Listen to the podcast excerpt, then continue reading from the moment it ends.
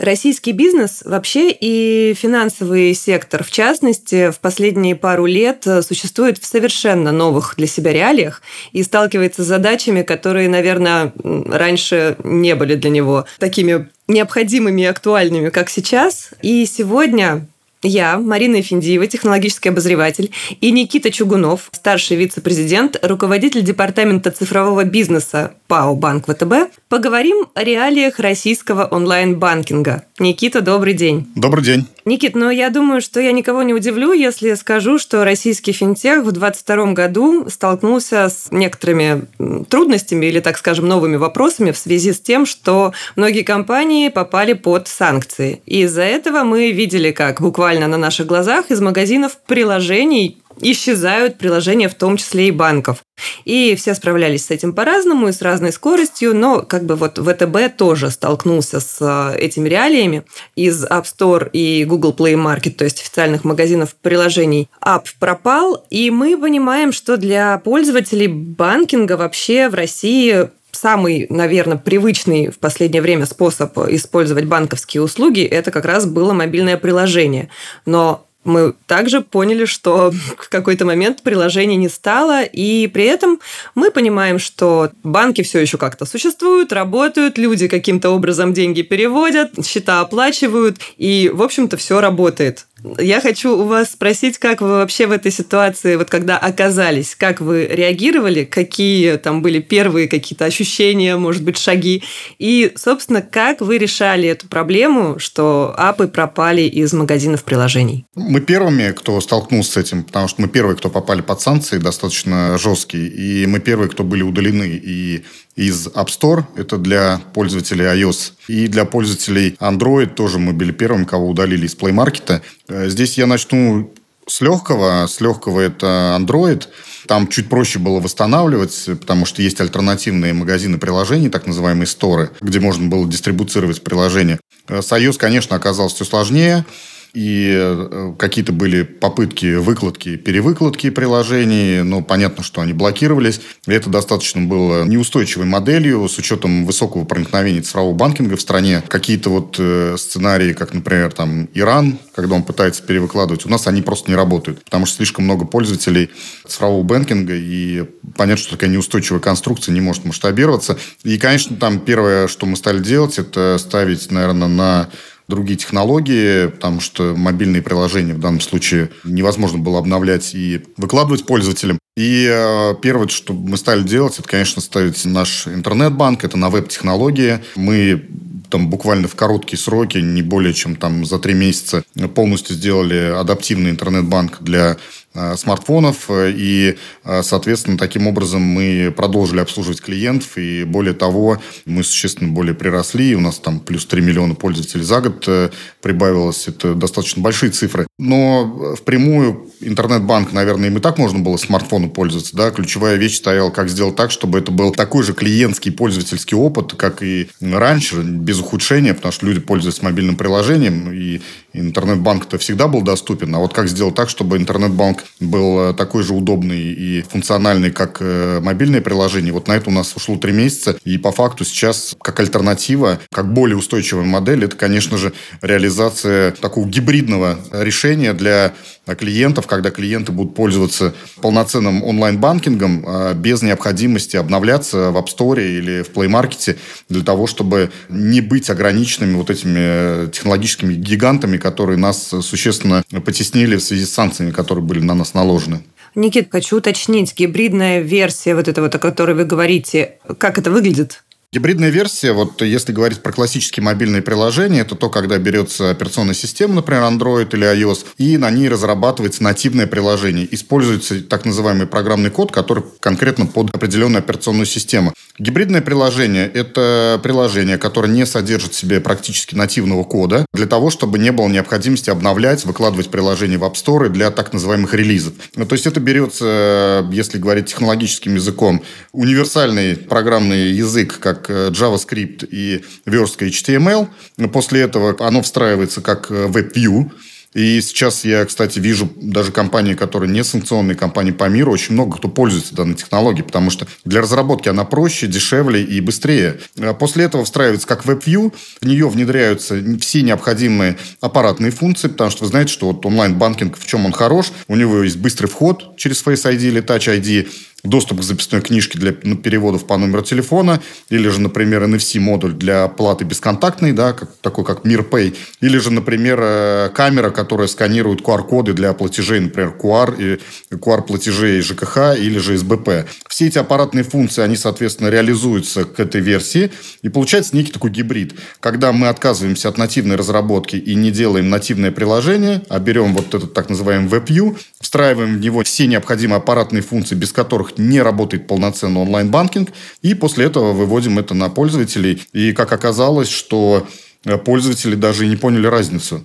То есть у них что было приложение, что есть приложение, на него приходит пуш-уведомление, там есть э, токенизированная карта МИР для оплаты МИРПэй, там работают те же самые переводы по номеру телефона, и все те же самые платежки или другие QR-платежи, они работали, как и работали ранее на мобильных приложениях. И все наши замеры показывали, что пользователь разницы совершенно не ощущает ни с точки зрения там, какого-то пользовательского опыта, ни с точки зрения тактильности или других эргономических характеристик приложений. И при этом это решение не зависит от IT-гигантов. То есть обновляется оно полностью удаленно и облачно. То есть нам не нужно делать доработку приложения, после этого выкладывать его в какой-то э, такой как Play Market или App Store. Мы просто обновляем это удаленно, и у клиента все меняется. То есть мы, помимо того, что клиентам дали совершенно всегда новое решение на руках, без необходимости обновления, да, все обновляется автоматически. И при этом еще обезопасили себя для того, чтобы не зависеть и иметь суверенитет, я это называю. Ну, вот то, что сейчас вы рассказали, это довольно важно. Я думаю, что для многих, э, потому что вот когда я объясняла э, своим пожилым родственникам, как пользоваться мобильными приложениями, в том числе банковскими, мне пришлось потратить э, ну, некие усилия, приложить для того, чтобы все было понятно ясно и четко. Вот э, вы сейчас говорите, что э, вот эта вот новая гибридная версия не требует какой-то особой надстройки, что-то к чему-то новому привыкать. То есть, ну, человек действительно пользуется как раньше, и никакой разницы для него принципиально не существует. А мы и ставили себе как цель сделать так, чтобы это было не хуже, а лучше. Э, ведь есть же такая поговорка вот именно в, в цифровом мире. Если нужно что-то объяснять пользователю, это значит, что это не работает. Поэтому мы ставили себе задачу сделать так, чтобы разницы никакой не почувствовал клиент. Клиент видит тот же самый вход, регистрация по номеру карты, подтверждает все по СМС, входит в приложение, и приложение выглядит так же и работает так же. Правильно ли я понимаю, что если вы не зависите от больших магазинов приложений, которые, ну, самых крупных э, в мире, то и для, допустим, других операционных систем, которые появятся в будущем, вам тоже будет проще адаптировать вот эти вот версии. Ну, например, сейчас очень многие говорят о разработке отечественных смартфонов на, например, операционной системе Аврора, опять же, отечественной. И вот э, когда они выйдут, насколько я знаю, а, выйдут они уже в следующем году, по крайней мере, для корпоративного сектора, а для обычных пользователей тоже рано или поздно появится. Как будет обстоять а, дело с ну, вот, вашими конкретно приложениями? Будут ли они работать там? На самом деле мы вот представили уже на Финополисе, который был э, осенью, э, представили наше решение, которое будет для работы для операционной системы «Аврора». То есть это боевое решение было, которое мы как раз показывали у нас на стенде. Э, и Задача же сделать так, чтобы была минимальная доработка для каких-либо других операционных систем. И в данном случае «Аврора» для нас был таким первым, но не последним решением, которое мы сделали для других операционных систем. Но что, что ключевое было, что для Авроры использовалось абсолютно то же самое решение, которое используется и для Safari, и для Android, и Google Chrome – оно же, это решение, мы используем банк ВКонтакте, да, это же вообще совершенно стороннее, это даже социальная сеть. И э, решение создавалось изначально универсальным, масштабируем под любые платформы и под любые операционные системы. Э, создавать что-то, что будет работать индивидуально для какой-то системы, для нас это как минимум слишком дорого будет. Поэтому мы создавали изначально универсальное решение, которое позволит работать на любых операционных системах, даже если завтра появится новый. Например, браузер Atom – мы же не будем делать для него отдельное решение, которое будет работать отдельно для Safari, отдельно для Google, отдельно для Яндекс. Наша задача сделать, чтобы дело работало одинаково. То же самое и с операционными системами. Аврора, Linux или еще какие-то. Наша задача делать так, чтобы это работало везде. А, Никит, ну немножко отвлекусь от онлайн-банкинга и задам вопрос про финтех вообще, потому что мне часто приходилось слышать, по крайней мере, вот в прошлые годы, что российский финтех, он вообще впереди планеты всей, и такой вот онлайн-банкинг, как у нас, вообще мало где доступен. Можно сказать, там пару-тройку стран а, называли, где примерно такой же уровень, а может быть чуть-чуть похуже. Как вы сейчас оцениваете вот э, положение российских банков и финтех-компаний в плане развития в связи со всеми теми препятствиями, которые получились вот последние пару лет? Ничего не изменилось. Российский цифровой банкинг, и не только банкинг, и телеком. Это две индустрии, которые действительно показывают самые лучшие результаты в мире. Неважно, вот э, наступили санкции, либо отступили санкции, у нас э, как был достаточно э, высокий уровень представления услуг онлайн-бэнкинга и вот телекома, да, хотя я не из телекома, но я с гордостью могу сказать, что то, что делают коллеги, действительно впечатляет. И э, сейчас, на текущий момент, то, что мы смотрим по другим странам, пока честно, я могу сказать, что многим нужно действительно еще расти до нашего уровня. И вы привели, Марин, пример, что в других странах тоже где-то есть хорошие решения, но многие решения, которые я видел, за ними всегда стоят люди, которые реализовывали это в России. Это на самом деле поразительно, потому что российские специалисты, которые уехали по какой-то причине, либо, может быть, осознанно сменили э, место работы, они занимаются, являются ключевыми людьми, которые создают цифровые бэнкинги за границей. Могу сказать, что если и было какое-то сомнение, что санкции как-то сильно повредят, то это буквально закончилось там ближайшие месяцы после внедрения самых жестких санкций. Вот всем стало понятно, что система настолько устойчива, что продолжать только дальше развиваться и, конечно, реализовывать все намеченные планы, чуть-чуть скорректировав их на импортозамещение, потому что нам действительно там вот импортозамещение очень сильно понадобилось, то есть, грубо говоря, там свое железо, своя переработка какого-то программного обеспечения, обучение, которое было, например, там базы данных, да, или какие-то процессинговые вещи, которые связаны с обеспечением работы транзакций. Но это все были настолько, скажем так, трудоемкие, но несложные задачи с точки зрения понимания, что пришел какой-то коллапс. То есть мы просто занимались этой работой, при этом не теряя собственное развитие, которое у нас было намечено с точки зрения стратегии. Ну, раз уж мы чуть-чуть э, затронули вопрос будущего развития, давайте, э, Никит, мне очень интересно вот именно ваше мнение послушать э, про ВТБ и коллег ваших по рынку. Куда развиваться вы будете в следующем году и какие, наверное, основные вопросы стоят на повестке, какие вехи предстоит пройти в следующем году? Первое, то, чтобы я на, прям обозначил, и это краткосрочно. Это стратегия, но она краткосрочная. Это, конечно, переход на полное импортозамещение и э, цифровой суверенитет. Это то, что сейчас как раз-таки и банки, и другие компании ставят для себя как перспективу, но это краткосрочно.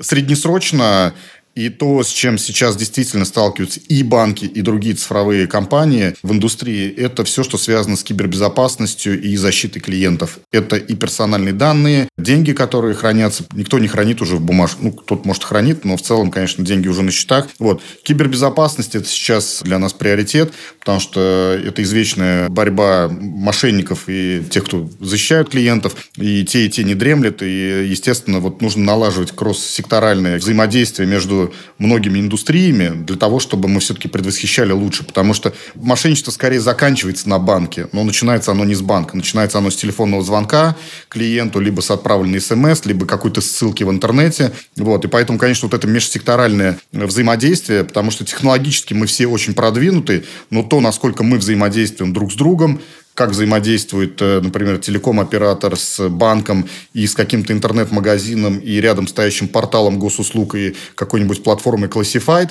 Вот это все сейчас друг с другом не работает так, как хотелось бы. Поэтому вот это вот вторая для нас э, среднесрочная перспектива, куда мы будем стремиться. Третья вещь, э, и я бы сказал, это больше такая про бизнес, это все, что связано с внедрением искусственного интеллекта полномасштабного. Потому что пока искусственный интеллект э, во многих индустриях, он все-таки идет как некая такая научно-исследовательская деятельность, и он не внедрен полноценно именно в обслуживание от начала до конца клиента. То есть он на каких-то этапах всплывает, подготовить рекламные предложения, там, или, например, автоматически обслужить в чат-боте, дать какой-то ответ или выполнить за клиента операцию, или даже принять поручение голосом.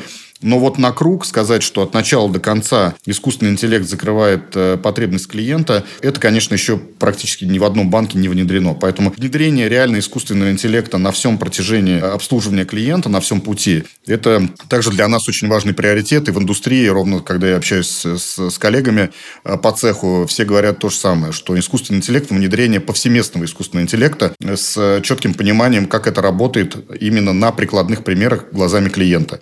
И последняя вещь, которую мы ставим для себя как один из самых наивысших приоритетов, это все, что связано с персонализацией. Мы, как банк, хороший банк, но рядом очень много еще других хороших банков.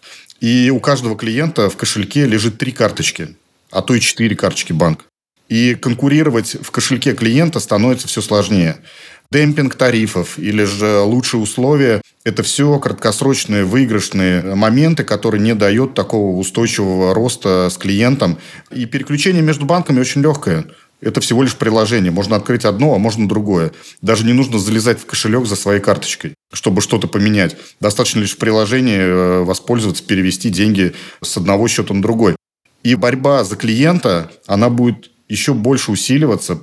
И без персонализации и персонального подхода с персональными предложениями, эта борьба, она будет бесконечной и не приведет к успеху. Поэтому, конечно, сейчас все банки стремятся более персональный подход, сегментация, подсегментация, молодежь, какая молодежь, или же это состоятельный клиент, а вот какой он состоятельный клиент, какие лучшие условия ему предложить, что ему будет интересно, потому что базовые продукты и базовые условия уже у клиента в кошельке есть, и ему бодаться за тарифы это не так уж интересно.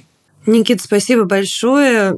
Развитие искусственного интеллекта, кибербезопасность, импортозамещение, кросс-отраслевое взаимодействие – это те приоритеты, о которых говорят очень многие компании в технологическом сегменте. Ну, а персонализация, конечно же, это то, что важно для любой компании, которая работает с людьми. Ну, банки, конечно же, относятся к ним. А, я благодарю вас за эту беседу. Мне кажется, было очень интересно. Надеюсь, нашим слушателям тоже понравится. И до новых встреч в новом году. Спасибо. До новых встреч. Спасибо.